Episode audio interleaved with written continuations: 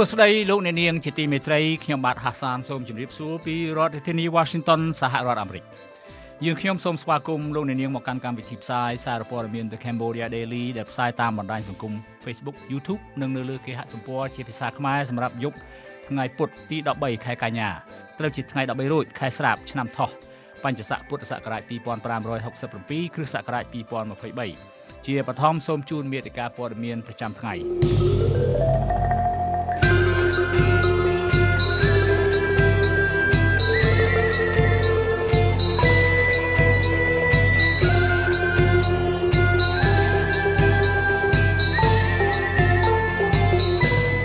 ពលរដ្ឋខ្មែរនៅក្រៅស្រុកត្រៀមខ្លួនប្រកាសបដិសេធលោកហ៊ុនម៉ាណែតជានាយករដ្ឋមន្ត្រីស្របច្បាប់នៃប្រទេសកម្ពុជាក្នុងកិច្ចប្រជុំអង្គការសហប្រជាជាតិនៅចុងខែកញ្ញានេះ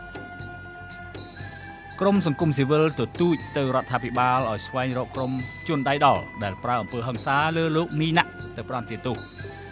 ក្រុមកោតក្រ Nagawal បន្តចេញធ្វើកោតកម្មសូមឲ្យនាយករដ្ឋមន្ត្រីថ្មីនៃប្រទេសកម្ពុជាជួយដោះស្រាយវិវាទការងារដែលបានអូសបន្លាយអស់ពេលជិត2ឆ្នាំ។ អញ្ញាធរសហរដ្ឋអាមេរិកនឹងប្រគល់វត្ថុបុរាណខ្មែរចំនួន33ដុំឲ្យប្រទេសកម្ពុជាវិញបន្ទាប់ពីបានរឹបអូសពីគ្រួសារមួយនៅសហរដ្ឋអាមេរិកលោកគីមចុងអ៊ុននិងលោកពូទីនសន្យាជួយគ្នាទៅវិញទៅមកករណីសង្គ្រាមនៅប្រទេសអ៊ុយក្រែនជាបន្តរីករាយនេះខ្ញុំបាទហាសានសូមជូនព័ត៌មានពិស្ដាពលរដ្ឋខ្មែរអ្នកស្នេហាប្រជាធិបតេយ្យស្នេហាយុត្តិធម៌នៅសហរដ្ឋអាមេរិករាប់រយនាក់ត្រៀមខ្លួនធ្វើបាតកម្មប្រឆាំងនឹងវត្តមាននាយករដ្ឋមន្ត្រីថ្មីតពូជ នៃប្រទេសកម្ពុជា គឺលោកហ៊ុនម៉ាណែតនៅឯអង្គការសហប្រជាជាតិនាចុងខែកញ្ញានេះដោយសារតែពួកគេមិនចាត់ទុកលោកនាយករដ្ឋមន្ត្រីរូបនេះស្របច្បាប់សម្រាប់ពលរដ្ឋខ្មែរ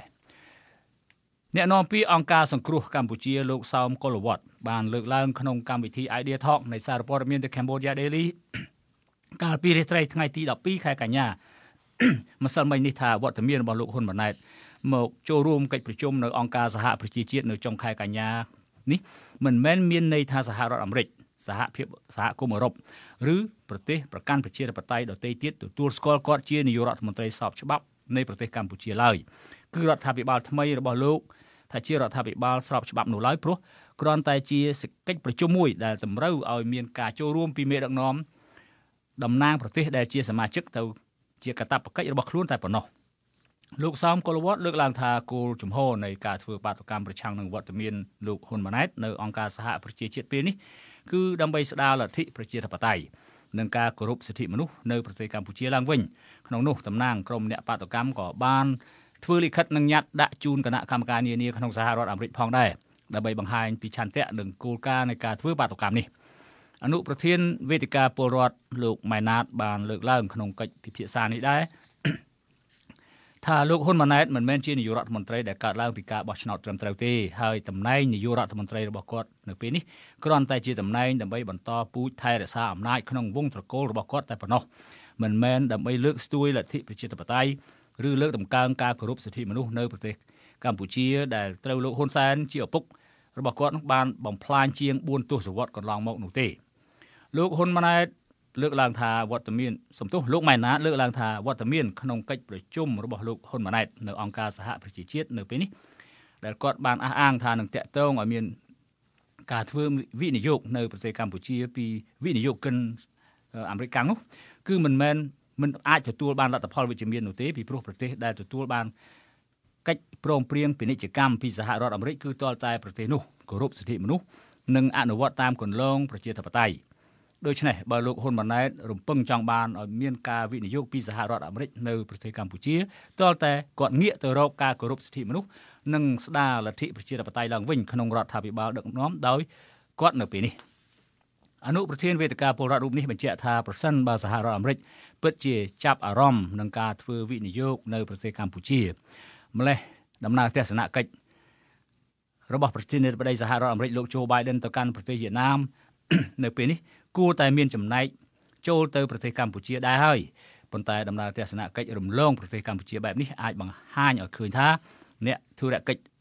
សហរដ្ឋអាមេរិកមានមិនមានទំនុកចិត្តលើការវិនិយោគទុននៅលើប្រទេសកម្ពុជាទេដូច្នេះការលើកឡើងរបស់លោកហ៊ុនម៉ាណែតគ្រាន់តែជាការភូតភរកុហកពលរដ្ឋខ្មែរតែប៉ុណ្ណោះក្នុងពិធីជួបកម្មករនៅទីក្រុងភ្នំពេញកាលពីថ្ងៃទី29ខែសីហាឆ្នាំ2023 លោកហ៊ុនម៉ាណែតអះអាងថាគម្រោងធ្វើបាតកម្មប្រឆាំងវត្តមានរបស់លោកដែលនឹងទៅចូលរួមកិច្ចប្រជុំឲ្យអង្គការសហប្រជាជាតិនៅចុងខែកញ្ញាឆ្នាំ2023នេះពីសំណាក់សកម្មជននិងក្រុមនយោបាយប្រឆាំងនៅសហរដ្ឋអាមេរិកគឺជាគោលដៅបរាជ័យលោកហ៊ុនម៉ាណែតលើកឡើងថាអង្គការសហប្រជាជាតិបានទទួលស្គាល់លោកជាមេដឹកនាំនៃប្រទេសកម្ពុជារួចហើយទើបគេអញ្ជើញលោកឲ្យទៅថ្លែងសន្ទរកថានៅថ្ងៃទី22ខែកញ្ញាខាងមុខនេះ តែទៅនឹងបញ្ហានេះកាលពីថ្ងៃទី30ខែសីហាឆ្នាំ2023ក្រុមអង្គការសង្គមស៊ីវិលដែលមានមូលដ្ឋាននៅក្រៅស្រុក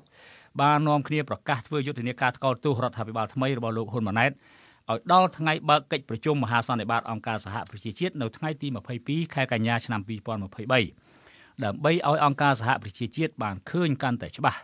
អំពីការតវ៉ារបស់ពលរដ្ឋខ្មែរចំពោះនាយករដ្ឋមន្ត្រីខ្មែរបន្តពូជថ្មីនេះចំណែក វេទិកាប្រជាធិបតេយ្យខ្មែរខ្មែរ Democracy Forum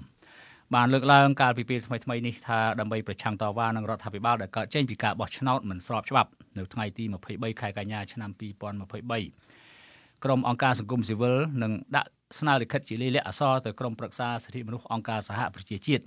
ដើម្បីឲ្យអង្គការសហប្រជាជាតិទទួលបន្ទុកកិច្ចការសិទ្ធិមនុស្សពិនិត្យពីស្ថានភាពសិទ្ធិមនុស្សនៅប្រទេសកម្ពុជាឡើងវិញ ដោយឡែកអតីតមេដឹកនាំបកប្រឆាំងលោកសំរងស៊ីបានអំពាវនាវឲ្យពលរដ្ឋខ្មែរដែលរស់នៅសហរដ្ឋអាមេរិកចូលរួមធ្វើបាតកម្មឲ្យបានច្រើនកុះកនៅថ្ងៃទី22ខែកញ្ញាឆ្នាំ2023ផងដែរនៅមុខទីស្នាក់ការកណ្ដាលអង្គការសហប្រជាជាតិនាបូរីញូវយ៉កដើម្បីរួបរวมសម្លេងប្រឆាំងបង្ហាញពីការមិនទទួលស្គាល់លោកហ៊ុនម៉ាណែតជាមេដឹកនាំប្រទេសកម្ពុជា និងរដ្ឋាភិបាលថ្មីរបស់លោក ក្រុមអង្គការសង្គមស៊ីវិលបានទទូចទៅរដ្ឋាភិបាលនិងសមត្ថកិច្ចត្រូវស្វែងរកជនក្រុមជនដៃដល់ដែលប្រើអំពើហិង្សាលើលោកនីណាយកទៅផ្ដន្ទាទោសតាមច្បាប់ដើម្បីបញ្ចប់ការរិះគន់ទៅលើរដ្ឋាភិបាលថ្មីពីសំណាក់សាធារណជនខណៈមានការសង្ស័យថាជាការរៀបចំទុកជាមុនការទៀមទានេះធ្វើឡើងបន្ទាប់ពីសកម្មជនសង្គមលោកនីណាកាលពីថ្ងៃទី12ខែកញ្ញាម្សិលមិញ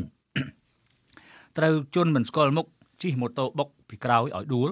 ហើយនាំគ្នាចុះមកវាយនឹងដំបងដែកត្រង់ក្បាលនិងកន្លែងផ្សេងទៀតបណ្ដាលឲ្យជិញ្ឈាមស្រោចលើដងខ្លួនក្នុងបំណងធ្វើឃាតរូបលោកអ្នកនាំពាក្យសមាគមការពារសិទ្ធិមនុស្ស ad hoc លោកសឹងសែនករណាបានប្រាប់សារព័ត៌មានទៅ Cambodia Daily ថាអំពើហិង្សាទៅលើលោកនីណាកាលពីម្សិលមិញអាចជាការរៀបចំទុកជាមុនទើបបានដឹងពីការធ្វើដំណើររបស់លោកហើយបង្កជាគ្រោះថ្នាក់ចរាចរណ៍ហើយឈានទៅរកការធ្វើឃាតតែម្ដង លោកបន្តថាការបង្កគ្រោះថ្នាក់ចរាចរណ៍ហើយធ្វើការវាយដំយ៉ាងធ្ងន់ធ្ងរបែបនេះគឺក្នុងបំណងសម្លាប់តែម្ដងពីព្រោះក្រុមជនដៃដល់ដែលប្រើអំពើហិង្សានេះគឺពួកគេសម្ដៅវាយលើក្បាលរបស់លោកនេះណា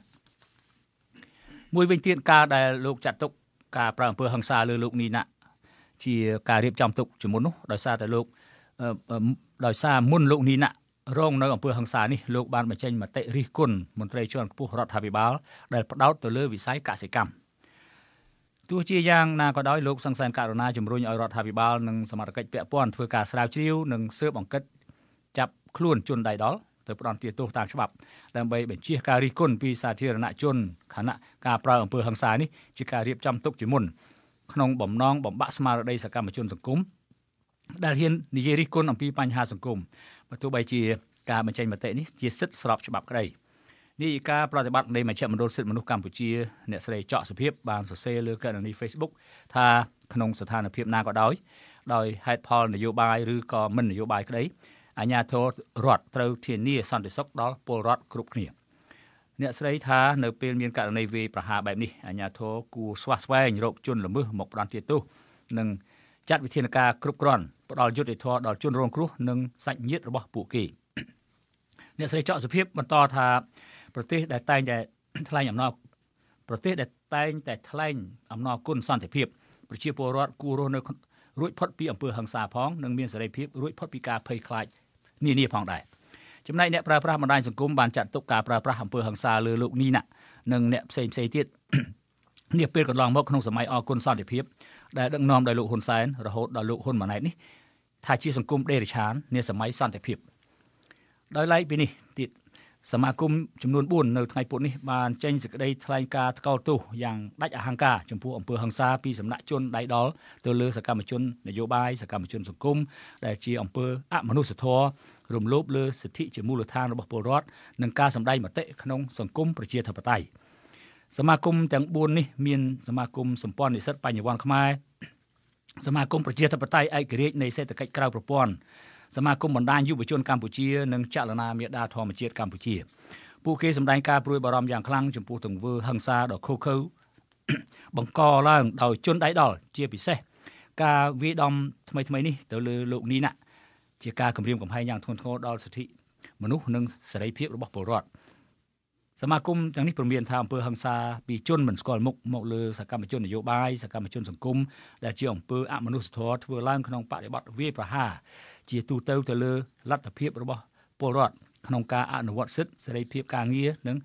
សិទ្ធិសេរីភាពនយោបាយក្រមនេះសំទោសក្រុមនេះអះអាងថាការបង្ក្រាបជាប្រព័ន្ធលើសម្លេងស៊ីវិលព្រមទាំងការយាយីអ្នកស្រឡាញ់សេរីភាពអ្នក សកម្មក្នុងវិស័យនយោបាយនិងអ្នកស្រឡាញ់ប្រជាធិបតេយ្យជាពិសេសពលរដ្ឋស្លូតត្រង់ទង្វើទាំងអស់នេះសឲ្យឃើញនៅចេតនាអាក្រក់របស់ជនអកតេបំផ្លាញសម្ដាប់ធ្នាប់សង្គមជាតិ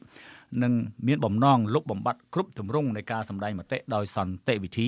ពហុនិយមនិងសិទ្ធិមូលដ្ឋាន។ការប្រើប្រាស់អំពើហិង្សានេះធ្វើឡើងបន្ទាប់ពីលោកនីណាបានរិះគន់រដ្ឋមន្ត្រីក្រសួងកសិកម្មលោកដិតទីណា កាលពីថ្ងៃទី12ខែកញ្ញាឆ្នាំ2023 ថាធ្វើដល់រដ្ឋមន្ត្រី ពីលើរដ្ឋលេខាធិការច្រើនជាង60នាក់ប្រើសុទ្ធតែ drone សម្រាប់ស៊ើបការប៉ុន្តែរោគលេខាម្នាក់មកធ្វើឯកសារផ្លូវការមិនបានលោកថាកំណត់ហេតុសរសេរដោយដៃបែបនេះតើនរណាដឹងថាជាអ្នកណាសរសេរជារោងម៉ាស៊ីនមួយណា ក្រុមហ៊ុនណាអត់មានដូច្នេះមានតែធ្វើការយកតែមុខសម្រាប់ផុស Facebook តែប៉ុណ្ណោះក្រៅពីការសរសេររិះគន់លោកដិតទីណាហើយលោកនីណា ថាបើទោះបីជាលោកធ្លាប់ជាប់គុក18ខែដោយសារការនិយាយពីរឿងកសិកម្មមន់ពាក់ម៉ាស់ក៏ដោយ លោកគ្មានថ្ងៃនៅស្ងៀមចំពោះពួកមន្ត្រីកសិកម្មដែលធ្វើការដើម្បីតែដេកស៊ីប្រាក់ខែនោះឡើយ។នៅថ្ងៃទី10ខែកញ្ញាលោកនីណាបានសរសេរលើ Facebook ដោយស្នើឲ្យរដ្ឋាភិបាលបញ្ឈប់ការប្រើប្រាស់ក្រុមយុវជនដែលទៅចុះចូលជាមួយរដ្ឋាភិបាលមកបញ្ចុះបញ្ចូលលោកតទៅទៀតពីព្រោះលោក គ្រាន់តែជាអ្នករកស៊ីមិនជាប់ពាក់ព័ន្ធបកកាន់អំណាចមិនជាប់ពាក់ព័ន្ធបកប្រឆាំងឡើយដូច្នេះកុំយកកូនក្មេងមិនទាន់ជ្រុះពន្លៃមកចរចាកិច្ចការជាតិជាមួយលោកវាមិនអាចឡើយក្នុងវីដេអូឃ្លីបជិត2នាទីបង្ហោះលើបណ្ដាញសង្គម Iman KH នៅថ្ងៃនេះលោកសិទ្ធអ្នកស្រីសុកស៊ីណែតភរិយាលោកនីណាបានរៀបរាប់ថាស្វាមីរបស់គាត់ត្រូវបានក្រុមជនមិនស្គាល់មុខព្រួតគ្នាវាយដំដៃ ស្ដាំ ហើយភ្នែកខាងស្ដាំដេចំនួន3ធ្នេចិញ្ចើមមាត់និងក្បាលត្រូវចំនួន5កន្លែងធ្ងន់ធ្ងររួមទាំងដៃនិងជើងខាងឆ្វេងខណៈអ្នកស្រីត្រូវជង្គង់ខាងឆ្វេងអ្នកស្រីអំពាវនាវទៅអាជ្ញាធរមានសមត្ថកិច្ចឲ្យជួយរកយុត្តិធម៌ស្វែងរកជនដៃដល់យកទៅផ្ដន់ជាទោសតាមច្បាប់ខណៈបច្ចុប្បន្នស្វាមីរបស់គាត់កំពុងសម្រាកនៅមន្ទីរពេទ្យសារព័ត៌មាន The Cambodia Daily មិនទាន់អាចសុំការអធិប្បាយពីអ្នកនាំពាក្យ អគ្គស្នងការដ្ឋាននគរបាលជាតិលោកឆាយគឹមខឿនបាននៅឡើយទេជុំវិញរឿងនេះអ្នកជំនាញផ្នែកកសិកម្មលោកនីណាក់ត្រូវបានតុលាការក្រុងភ្នំពេញកាត់ទោសឲ្យជាប់ពន្ធនាគារ18ខែនិងពិន័យជាប្រាក់ចំនួន2លានរៀលបន្ទាប់ពីលោកបានសរសេរចំអកទិញម៉ាស់ពាក់ឲ្យកូនមន់និងត្រៀមដាក់ទ្រុងត្រៀមដាក់ទ្រង់មន់ក្នុងគ្រាមានអាសន្នអំឡុងពេលប្រទេសកម្ពុជានិងពិភពលោកផ្ទុះជំងឺ Covid-19 កាលពីចុងឆ្នាំ2019 សង្គមស៊ីវិលធ្លាប់បានបង្ហាញទិន្នន័យរបស់ខ្លួនថាចាប់តាំងពីដើមឆ្នាំ2019មកសកម្មជនសង្គមសកម្មជននយោបាយត្រូវជន់មិនស្គាល់មុខលបវាយប្រហារបណ្ដាលឲ្យមានរបួសជាបន្តបន្ទាប់រហូតមានអ្នកខ្លះបាក់ដៃបាក់ជើងបាក់ឆ្អឹងជំនីបែកក្បាលជាដើម។ការបង្កហិង្សាទៅលើសកម្មជនសង្គមលោកនីណានៅពេលនេះគឺជាលើកទី1ហើយក្នុងរដ្ឋាភិបាលរបស់លោកហ៊ុនម៉ាណែតដែលទង្វើបែបនេះបានកើតឡើងរាប់មិនអស់ក្នុងរដ្ឋាភិបាលដឹកនាំដោយឪពុកលោកហ៊ុនសែន លោកអ្នកនាងជាទីមេត្រីលោកអ្នកនាងអាចស្វែងរកព័ត៌មានរបស់ The Cambodia Daily ជាភាសាខ្មែរដែលបានផ្សាយនៅលើ Facebook រួចមកហើយបានដោយចូលទៅកាន់គេហទំព័ររបស់យើងតាមអាសយដ្ឋាន www.cambodiadaily.com នៅក្នុងគេហទំព័រនេះលោកអ្នកនាងអាចស្វែងរកព័ត៌មានរបស់ The Cambodia Daily ទាំងភាសាខ្មែរនិងភាសាអង់គ្លេសលោកអ្នកនាងក៏អាចស្វែងរក YouTube របស់យើងតាមអាសយដ្ឋាន www.youtube.com/thecambodiadailytm ប្រសិនបើលោកអ្នកនាងយល់ថាសារព័ត៌មានមួយនេះ មានប្រយោជន៍ដល់សង្គមសូមលោកអ្នកនាងជួយទ្រទ្រង់ដល់កម្មវិធីផ្សាយរបស់យើងដោយចូលទៅកាន់អាសយដ្ឋាន www.cambodiadaily.com/donate បាទសូមអរគុណក្រុមកោតកោក្រុមហ៊ុន Nagawal ជាង2ជាង20នាក់បន្តចេញធ្វើកោតកម្មដោយស្នើសុំឲ្យនាយករដ្ឋមន្ត្រីថ្មីនិងរដ្ឋមន្ត្រីថ្មីនៃក្រសួងការងារនិងបណ្ដុះបណ្ដាលវិជ្ជាជីវៈជួយដោះស្រាយវិវាទការងាររបស់ពួកគេ ជាមួយក្រុមហ៊ុនលបែងស៊ីសង Nagawal ដែលបានអូសបន្លាយអស់រយៈពេល7ឆ្នាំដើម្បីបញ្ចប់បញ្ហាក្រុមកោតក្រក្រុមហ៊ុន Nagawal កាលពីថ្ងៃទី12ខែកញ្ញាឆ្នាំ2023បានប្រមូលផ្ដុំគ្នានៅមុខក្រុមហ៊ុនបនលបែងស៊ីសង Nagawal ស្ថិតក្នុងភូមិ4សង្កាត់ទន្លេបាសាក់ខណ្ឌចំការមនរាជធានីភ្នំពេញដោយឈរលើកបដាដែលមានភ្ជាប់រូបថតនាយករដ្ឋមន្ត្រីថ្មីរូបថតរដ្ឋមន្ត្រីក្រសួងកាងារនិងរូបថតថៅកែក្រុមហ៊ុន Nagawal ដើម្បីទាមទារឲ្យពួកគេជួយដោះស្រាយវិវាទការងារដែលបានអូសបន្លាយដោយគ្មានដំណោះស្រាយអស់រយៈពេល7ឆ្នាំកន្លងមកនេះក្រុមកោតក្រទាំងនេះទាមទារឲ្យថៅកែក្រុមហ៊ុន Nagawal ចេញមុខដោះស្រាយបញ្ចប់វិវាទការងារឲ្យពួកគេដើម្បីឲ្យកម្មករដែលត្រូវបានក្រុមហ៊ុនបញ្ឈប់ពីការងារបានចូលធ្វើការវិញនិងស្នើសុំ ការធ្វើអន្តរាគមពីនាយករដ្ឋមន្ត្រីថ្មីឲ្យជួយធ្វើអន្តរាគមលើវិវាទនេះដើម្បីបញ្ចប់បញ្ហាព្រមទាំងស្នើឲ្យតុលាការដោះលែងប្រធានសហជីពកញ្ញាឈឹមស៊ីធនិងទាមទារឲ្យទម្លាក់ចោលរាល់បទចោទប្រកាន់ទាំងអស់លើសមាជិកសហជីពដែលកំពុងរងនឹងការចោទប្រកាន់ទាំងអយុត្តិធម៌សពថ្ងៃនេះផងដែរការទាមទារនេះធ្វើឡើងដើម្បីជំរុញឲ្យរដ្ឋាភិបាលថ្មីនៃប្រទេសកម្ពុជា ជួយដោះស្រាយវិវាទការងារនិងនៃក្រុមហ៊ុន Nagawal ដែលបាន បន្តអូសបន្លាយពីនាយករដ្ឋមន្ត្រីចាស់រហូតដល់នាយករដ្ឋមន្ត្រីថ្មីអស់រយៈពេល7ឆ្នាំកន្លងមកនេះចាប់តាំងពីការផ្ទុះតវ៉ាកាលពីថ្ងៃទី18ខែធ្នូឆ្នាំ2021តំណាងក្រុមកោតក្របានស្វែងរកការចរចាជាមួយតំណាងក្រុមហ៊ុន Nagawal ជាច្រើនលើកច្រើនសារ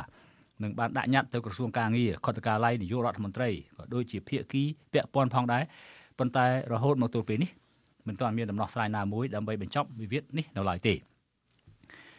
លើសពីនេះទៅទៀតសហភាពសហព័ន្ធសម្ព័ន្ធសហជីពសហជីពមូលដ្ឋាននិងអង្គការសមាគមដែលធ្វើការងារលើវិស័យការពារសិទ្ធិមនុស្សនិងលើកតម្កើងលើកកម្ពស់សិទ្ធិការងារក៏បានស្នើឲ្យស្ថាប័នពាក់ព័ន្ធជួយរកដំណោះស្រាយដើម្បីបញ្ចប់វិវាទនេះដែរប៉ុន្តែគ្មានស្ថាប័នណាមួយចេញមុខដោះស្រាយដើម្បីបញ្ចប់វិវាទនេះនៅឡើយទេតើទៅនឹងបញ្ហានេះ ការសង្កេតឃើញគេសង្កេតឃើញថាក្រោយរដ្ឋាភិបាលថ្មីដែលដឹកនាំដោយលោកហ៊ុនម៉ាណែតលេចចេញជារូបរាងចាប់តាំងពីថ្ងៃទី22ខែសីហាឆ្នាំ2023មក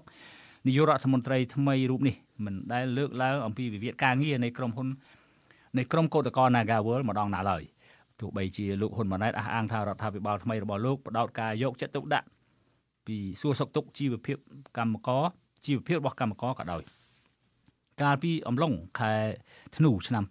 2021 កន្លងទៅរដ្ឋមន្ត្រីក្រសួងការងារនិងបណ្ដុះបណ្ដាលវិជ្ជាជីវៈដែលទើបនឹងឡើងកាន់តំណែងលោកហេងសួរ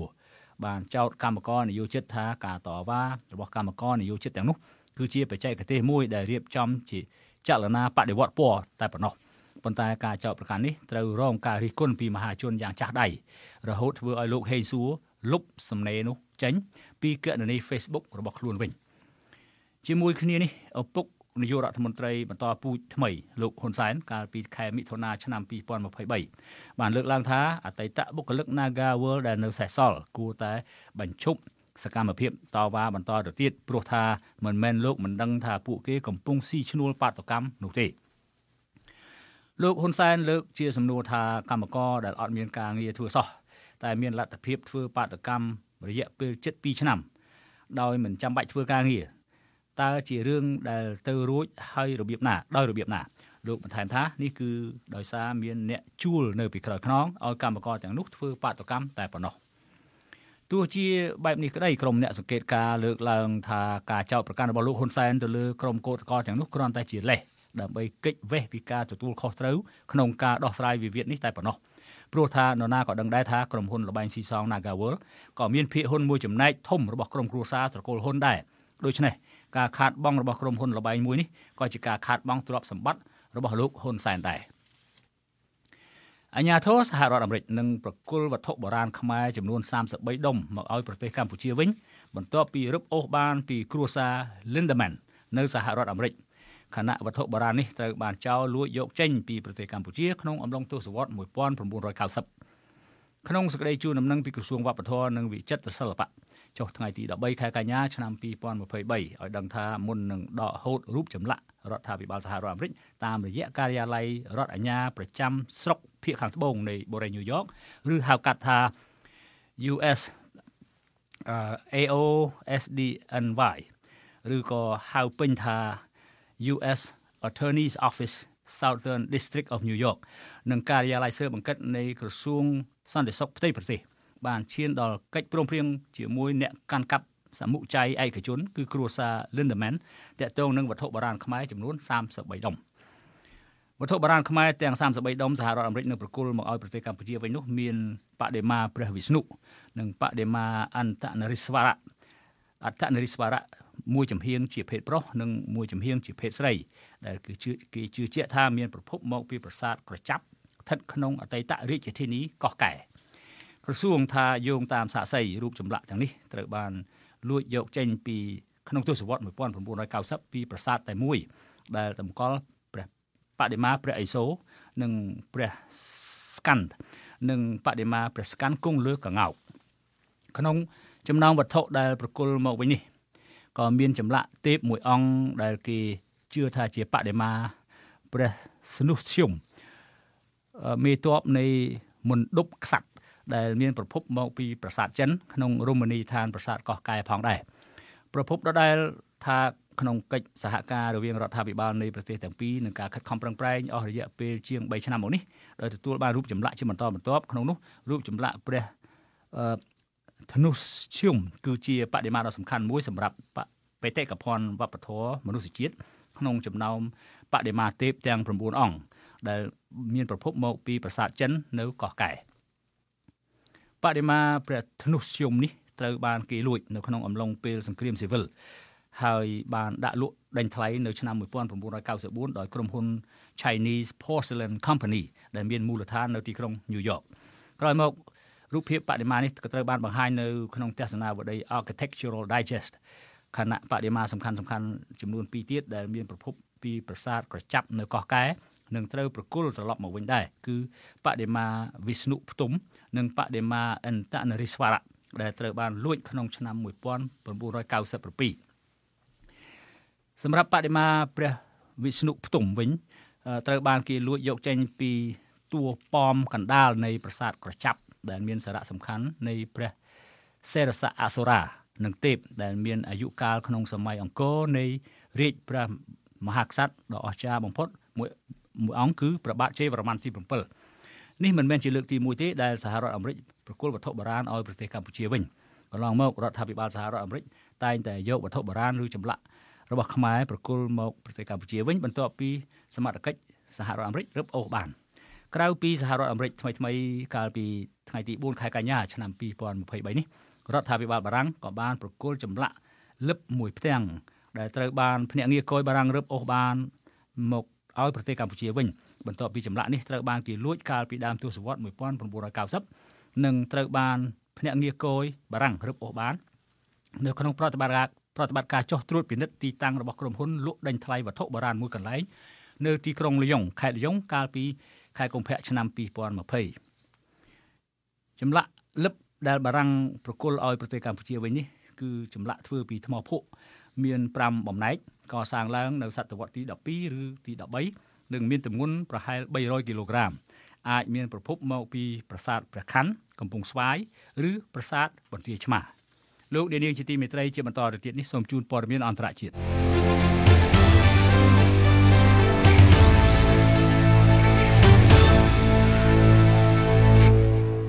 ដំណើរតាមរថភ្លើងដោយឆ្លងកាត់ព្រំដែនរួមកូរ៉េខាងជើងនិងរុស្ស៊ីបាននាំលោកគីមចុងអ៊ុនចូលទៅដល់ក្នុងទឹកដីនៃរុស្ស៊ីដោយបានឈ្មោះទៅដល់តំបន់ស៊ីបេរីនោះហើយដែលលោកវ្លាឌីមៀពូទីនរងចាំចាប់ដៃរលាក់ជាមួយលោកគីមចុងអ៊ុនតាមការចេញផ្សាយដោយទីភ្នាក់ងារព័ត៌មាន AFP មេដឹកនាំកូរ៉េខាងជើងលោកគឹមគីមចុងអ៊ុននិងប្រធានាធិបតីរុស្ស៊ីវ្លាឌីមៀពូទីនបានជួបគ្នានិងចាប់ដៃគ្នានៅថ្ងៃពុធទី13ខែកញ្ញានេះ ដែលជំនួបនេះធ្វើឡើងនៅឯទីតាំងអវកាស Vostokny Cosmodrome ជាមូលដ្ឋានបាញ់បង្ហោះយានអវកាសដ៏ទំនើបមួយស្ថិតនៅចុងបូព៌ាបំផុតនៃប្រទេសរុស្ស៊ីហើយនេះក៏ជាជំនួបម្ដងទៀតរវាងមេដឹកនាំកម្ពុជានៃប្រទេសទាំងពីរដែលបានជួបគ្នាម្ដងហើយនៅឯកិច្ចប្រជុំមួយនៅទីក្រុង Vladivostok កាលពីឆ្នាំ2019បើតាមទីភ្នាក់ងារព័ត៌មានរុស្ស៊ី TASS លោកគឹមចុងអ៊ុននិងលោកពូទីនបានពិភាក្សាគ្នាអំពីទំនាក់ទំនងពាណិជ្ជកម្មក៏ដូចជាកិច្ចការអន្តរជាតិប៉ុន្តែលោកពូទីនបាននិយាយថារុស្ស៊ីនឹងជួយកូរ៉េខាងជើងផលិតផ្កាយរណបហើយនៅពេលត្រូវបានសាកសួរថាតើជំនួបនេះមានការជជែកគ្នាអំពីការផ្គត់ផ្គង់អាវុធពីកូរ៉េខាងជើងដែរឬអត់នោះលោកពូទីនបានឆ្លើយតបថាមេដឹកនាំទាំងពីរនឹងពិភាក្សាអំពីបញ្ហានេះទាំងអស់លោក ពូទីនបានឆ្លើយប្រាប់អ្នកសារព័ត៌មានថានេះហើយជាមូលហេតុដែលលោកនិងលោកគីមចុងអ៊ុនបានមកកាន់ទីនេះក្នុងជំនួបនោះលោកគឹមបានបង្ហាញការចាប់អារម្មណ៍ជាខ្លាំងចំពោះវិស្វកម្មក្របរ៉ុកែតហើយប្រទេសរបស់លោកក៏កំពុងព្យាយាមអភិវឌ្ឍវិស័យអវកាសដែរក្នុងឱកាសនោះលោកពូទីនបាននាំលោកគឹមចុងអ៊ុនដើរទស្សនាមូលដ្ឋានអវកាស Vostokny Cosmodrome មានអគារដែលជាកន្លែងកំពុងដំឡើងគ្រាប់រ៉ុកែតអវកាសស៊េរីថ្មី Angara នៃប្រទេសរុស្ស៊ីរ៉ុកែតប្រវែងជាង40ម៉ែត្រនោះគឺប្រើសម្រាប់បញ្ជូនវត្ថុផ្សេងផ្សេងឡើងទៅកាន់គន្លងអវកាសកម្រិតទាបក្បែរផែនដីកាលពីប្រមាណខែកន្លងទៅនេះកូរ៉េខាងជើងធ្លាប់បានព្យាយាមបាញ់បង្ហោះផ្កាយរណបចារកម្មឡើងទៅកាន់អវកាសពីរលើកប៉ុន្តែទទួលបរាជ័យទាំងពីរលើកក្នុងជំនួបជាប្រវត្តិសាស្ត្រថ្មីទៀតអឺ កំពូលមេដឹកនាំកូរ៉េខាងជើងលោកគឹមបានបញ្ញាពង្រឹងទំនាក់ទំនងឲ្យកាន់តែជិតស្និទ្ធជាមួយរុស្ស៊ីលោកសន្យាថាកូរ៉េខាងជើងនឹងឈរនៅជាមួយរុស្ស៊ីជានិច្ចហើយនឹងផ្ដោតអាទិភាពចម្បងបំផុតទៅលើទំនាក់ទំនងជាមួយនឹងទីក្រុងមូស្គូលោកបន្តថាក្រុងភៀងយ៉ាង សូមគាំទ្ររុស្ស៊ីដោយឥតលក្ខខណ្ឌចំពោះសង្គ្រាមជាមួយអ៊ុយក្រែនលោកគីមចុងអ៊ុនមិនត្រឹមតែសន្យាគ្រប់គ្រងរុស្ស៊ីធ្វើសង្គ្រាមជាមួយនឹងអ៊ុយក្រែននោះទេគឺសន្យាជួយគ្រប់គ្រងរុស្ស៊ីប្រឆាំងនឹងពួកប្រចាំប្រទេស ដែលលោកគីមចុងអ៊ុនហៅថាពួកចក្រពត្តិនិយមនិងជាកម្លាំងអនុត្តរភាពដែលកំពុងតែព្យាយាមបំផ្លាញសន្តិសុខនៅប្រទេសរុស្ស៊ីយោងតាមប្រព័ន្ធព័ត៌មានរុស្ស៊ីលោកគីមចុងអ៊ុនសន្យាថាកូរ៉េខាងជើងតែងតែគ្រប់គ្រងពេញទំហឹងនិងឥតលក្ខខណ្ឌចំពោះជំហររបស់រដ្ឋាភិបាលរុស្ស៊ីដែលប្រឆាំងពួកចក្រពត្តិដែលលោកធានាជាថ្មីថាកូរ៉េខាងជើងសន្យាបន្តឈរជាមួយរុស្ស៊ីជាប់ជានិច្ច បើតាមប្រព័ន្ធផ្សព្វផ្សាយរុស្ស៊ីជំនួបកម្ពុជារវាងមេដឹកនាំទាំងពីរដែលធ្វើឡើងរវាងប្រតិភូមួយទល់មួយបានបិទបញ្ចប់ទៅវិញក្រោយប្រព្រឹត្តទៅអស់រយៈពេលប្រហែល2ម៉ោងតែទោះជាយ៉ាងណាក្តីសម្រាប់លោកគឹមចុងអ៊ុនគឺជាដំណើរទស្សនកិច្ចក្រៅប្រទេសលើកដំបូងរបស់លោកក្នុងរយៈពេលជាង4ឆ្នាំទស្សនកិច្ចលើករបស់លោកគឹមចុងអ៊ុននៅឯក្រៅប្រទេសនៅរុស្ស៊ីគឺកាលពីឆ្នាំ2019នៅពេលដែលរូបលោកបានធ្វើដំណើរទៅកាន់ទីក្រុង Vladivostok បន្ទាប់សម្រាប់កិច្ចប្រជុំកម្ពុជាលើកទី1ជាមួយលោកពូទីនក្រោយការដួលរលំនៃកិច្ចចរចារំសាយអាវុធនុយក្លេអ៊ែរកូរ៉េខាងជើងដែលអតីតប្រធានាធិបតីសហរដ្ឋអាមេរិកលោក Donald Trump បានជួបលោកគឹមចុងអ៊ុនដល់ទៅ3លើកក្រុមមន្ត្រីសហរដ្ឋអាមេរិកអះអាងថារុស្ស៊ីមានការចាប់អារម្មណ៍លើសភាវុធរបស់កូរ៉េខាងជើងហើយចង់ទិញគ្រាប់រំសេវដូចជាគ្រាប់កំភ្លើងធំនិងមីស៊ីលប្រឆាំងរថក្រោះជាដើមដើម្បីយកទៅប្រើប្រាស់ក្នុងសង្គ្រាមឈ្លានពានរបស់ទីក្រុងមូស្គូទៅលើប្រទេសអ៊ុយក្រែន ចំណែកឯខាងទីក្រុងភ្យុំយ៉ាងក៏អាចទទួលបានផលប្រយោជន៍មកវិញផងដែរខណៈដែលខ្លួនចង់បានបច្ចេកវិទ្យាផ្កាយរណបទំនើបទំនើបនិងបច្ចេកវិទ្យានាវាមួយទឹកដើរដោយធម្មពលនុយក្លេអ៊ែរកាលពីដើមខែកញ្ញាក្រុង Washington បានសង្ស័យថាក្រុងភ្យុំយ៉ាងអាចផ្ដល់ឲ្យរុស្ស៊ីនៅក្របរ៉ុកែតនិងមីស៊ីលតែសម្រាប់អ្នកស្រាវជ្រាវនៅវិទ្យាស្ថានសិក្សាយុទ្ធសាស្ត្រអន្តរជាតិនៅទីក្រុងមូស្គូយល់ថារុស្ស៊ីមិន រុស្ស៊ីពិតជាត្រូវការពីកូរ៉េខាងជើងនៅក្របកំភ្លើងធំព្រោះក្រុងភៀងយ៉ាងមានឃ្លាំងស្តុកក្របកំភ្លើងធំផលិតសម័យសហភាពសូវៀតច្រើនជាងគេបំផុតដែលអាចយកមកបំពេញឃ្លាំងស្តុកក្របរបស់រុស្ស៊ីតាមសារព័ត៌មាន The Sydney Morning Herald លោកគឹមចុងអ៊ុនត្រឡប់ទៅវិញជាមួយនឹងការសន្យារបស់លោកពូទីនជួយប្រេងឥន្ធនៈស្បៀងនិងបច្ចេកវិទ្យានាវាមួយទឹក ដើរដោយធម្មពលនុយក្លេអ៊ែរហើយកូរ៉េអាចនឹងជួយរុស្ស៊ីវិញនៅអ្វីដែលរុស្ស៊ីត្រូវការគឺក្របរំសេវមួយចំនួនប៉ុន្តែសហរដ្ឋអាមេរិកព្រមានខ្លាំងៗទៅលើកូរ៉េខាងជើងថាប្រសិនបើកូរ៉េខាងជើងលក់ក្របកំភ្លើងធំឬអាវុធណាមួយទៅឲ្យរុស្ស៊ីគឺត្រូវតែប្រឈមនឹងទណ្ឌកម្មធ្ងន់ធ្ងរថែមទៀតតែនៅក្នុងពេលដែលលោកគឹមចុងអ៊ុននិងលោកវ្លាឌីមៀពូទីនជួបគ្នានេះកូរ៉េខាងជើងបានបាញ់មីស៊ីល ballistic ចំនួន2គ្រាប់យោងតាមសេចក្តីថ្លែងការណ៍មួយរបស់ នាយសេនាធិការកងទ័ពកូរ៉េខាងជើងកូរ៉េខាងជើងបានបាញ់មីស៊ីល ballistic ទម្លាក់ចូលក្នុងសមុទ្រជប៉ុនជាមួយគ្នានេះក្រសួងការពារជាតិជប៉ុនក៏បានឲ្យដឹងដែរថាក្របមីស៊ីល ballistic ដែលកូរ៉េខាងជើងបានបាញ់នៅព្រឹកថ្ងៃពុធទី13ខែកញ្ញានេះវាបានធ្លាក់ទៅលើសមុទ្រជប៉ុនដែលអាជ្ញាធរជប៉ុនបានតាមដានជាខ្លាំង លោកអ្នកនាងជាទីមេត្រីលោកអ្នកនាងក៏អាចស្វែងរកទំព័រ Facebook របស់យើងតាមអាស័យដ្ឋាន www.facebook.com/withoutfearorfavorkh សូមជម្រាបថានេះជាការបើកទំព័រជីវិតទី2នៃសារព័ត៌មាន The Cambodia Daily លើប្រព័ន្ធអ៊ីនធឺណិតដែលយើងនឹងនាំមកជូនលោកអ្នកនាងនៅព័ត៌មានទាន់ហេតុការណ៍សេចក្តីរាយការណ៍លម្អិតបទវិភាគនិងវេទិកាសួរដេញដោលនានាពាក់ព័ន្ធនឹងស្ថានភាពនយោបាយយោធាសេដ្ឋកិច្ចសិល្បៈវប្បធម៌ការអប់រំកីឡានិងកម្មវិធីជាច្រើនទៀតសារព័ត៌មាន The Cambodia Daily ជាសារព័ត៌មានឯករាជ្យដែលបម្រើនិងដើរតាមបន្ទាត់វិគីវិជាជីវៈសារព័ត៌មាននិយាយការពិតឥតភ័យខ្លាចរអនុគ្រោះក្នុងទិសដៅធ្វើវិភាគទានផ្ដាល់យុត្តិធម៌សង្គមហើយមិនស្ថិតក្រោមឥទ្ធិពលបុគ្គលក្រុមបកឬពួកណាមួយនោះឡើយ លោកអ្នកនាងជាទីមេត្រីយើងខ្ញុំសូមអរគុណលោកអ្នកនាងដែលបានខិតខំចំណាយពេលវេលាតាមដានស្ដាប់និងទស្សនាកម្មវិធីផ្សាយសារព័ត៌មាន Cambodia Daily តាមបណ្ដាញសង្គម Facebook យើងនឹងវិលមកជួបលោកអ្នកនាងទៀតនៅថ្ងៃស្អែកប្រសិនបើលោកអ្នកនាងមានសំណួរឬយោបល់សូមសរសេរទៅកាន់កម្មវិធីផ្សាយរបស់យើងតាមអាស័យដ្ឋាន www.facebook.com/withoutfearorfavorkh សូមជូនពរលោកអ្នកនាងឲ្យបានប្រកបតែសេចក្តីសុខសេចក្តីចម្រើនគ្រប់ទិវារាត្រីសូមជម្រាបលា thank you